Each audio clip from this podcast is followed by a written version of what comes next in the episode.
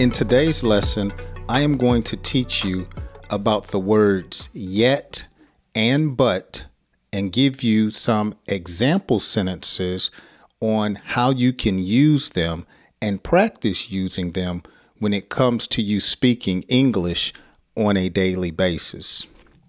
Also, make sure that you stick around until the end. I'm going to talk about a recent homework assignment that I had here on the channel that some of the subscribers responded to. And as always, I will have a short quiz at the end of today's lesson. So let's learn about yet and but. Yet is primarily used for talking about something that has not happened and you're expecting it to happen or take place. So it hasn't taken place yet, but you're looking for it to take place. So you might say, as an example, have you read the instructions yet? If you're like me, you'll open different things and you'll put it together without reading the instructions all the time. Or if you have a car, have you read the instruction manual yet? Another example may be Have you made the dinner reservations yet? So, if you're expecting to go out to eat, you want to block off time that you and your party can attend the restaurant. Those are called reservations. Or you might say, Have you met my girlfriend yet. So these are some great examples of how you can use yet in your day to day conversations. Let's look at the word but. Now, but can be used as a conjunction, an adverb, and or a preposition. So let's look at some sentences to help you better understand. The apple is small but juicy. So, but here is used as a conjunction. You see, the apple is small in size, but yet it is juicy or flavorable. Another example, she is but a child. So here, but is used as an adverb. A final example would be he has no one but his father. So here, but is used as a preposition. So these are ways that you can practice using yet and but in your day to day conversations. Now, let's get ready for today's quiz question. Uh, it's just a two question or two answer question. Let's see if you can get this correct.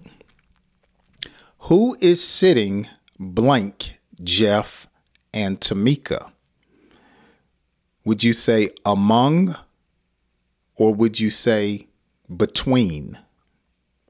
Leave your answer in the comment section and let's see if you can get that correct. So now I want to take some time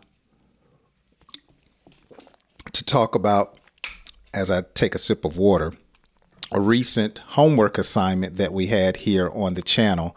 You know, on my other channel, my daily lessons and vlog. Actually, it's this channel, but I'm going to eventually post this on my main channel. Uh, I do daily lessons and I talk about life and have conversations with my subscribers. And so I we were talking about in one lesson about foods that you eat uh, in your country that are normal foods but popular as a meal. And so I was talking about how spaghetti is popular in the United States. And I said I would post a picture of spaghetti so you can see what it looks like if you're not familiar with it. And I did just that. And I had someone respond, Nick from South Korea. He responded, and uh, I want to invite others to uh, respond. But here's a picture of a bowl of spaghetti that I had for lunch earlier today. And uh, I posted it on my Instagram, and here it is. I hope you can see this. But my Instagram link is down in the description if you're not following me on Instagram. And so here, uh oh, here is the spaghetti. It's basically noodles with a tomato based sauce. And you see, I have here a piece of garlic bread. And my caption reads My lunch today was spaghetti with cheese and a piece of garlic bread, a popular American meal. And so uh, this was that, and I'm quite full, and it was delicious. Something my wife made earlier this week, actually yesterday. And so I posted on my Instagram. Now, if you're on Instagram and you would like to be a part, tag me your picture. Okay. Uh, I have one of my other subscribers, he sent me pictures of the grocery store in their comp- in their country I believe it was Poland, and I'm going to show those on an upcoming video. I think I'm going to reserve a day to do things like this outside of my teaching. So uh, he sent them to my direct mail on Instagram. So you can send me also pictures in my DM, or I think it would be easier just to tag me. And therefore, I don't have to worry about it uh, disappearing. So Make sure if you're not following on Instagram to go follow on Instagram. I thought that was so fun and to get a response uh, from some of the subscribers. Uh, so this will be something that we'll do here more often on the channel. So I hope you enjoyed today's lesson. Make sure you practice yet and but using those words in your everyday conversations. All right, be sure to go back and watch today's episode again to be more familiar with the lesson. And I hope you join me on my next video. Thank you for listening to another episode of Jay's Learning School. Be sure to join me on YouTube, Instagram, and TikTok. Watch free English lessons, ask a question, or leave a comment. Just go to my website, jayslearningschool.com, for all of my social media account links. Until next time, have a wonderful day and God bless.